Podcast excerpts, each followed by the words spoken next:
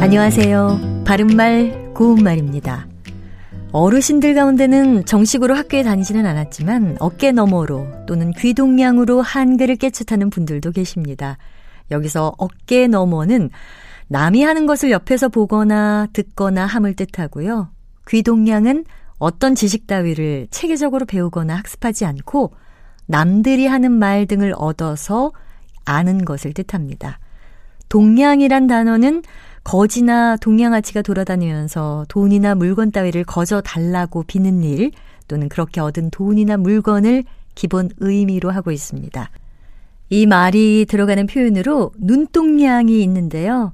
곁에서 얻어보는 일을 뜻합니다.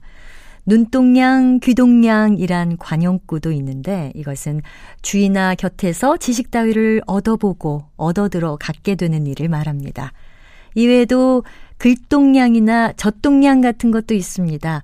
글동냥은 글을 어깨 너머로 배우는 일이고요. 젖동냥은 젖먹이를 기르기 위해서 남의 집으로 젖을 얻으러 다니는 일을 말합니다. 참고로 동냥이란 표현이 들어가는 관용구로 동냥가다 또는 동냥 보내다가 있습니다.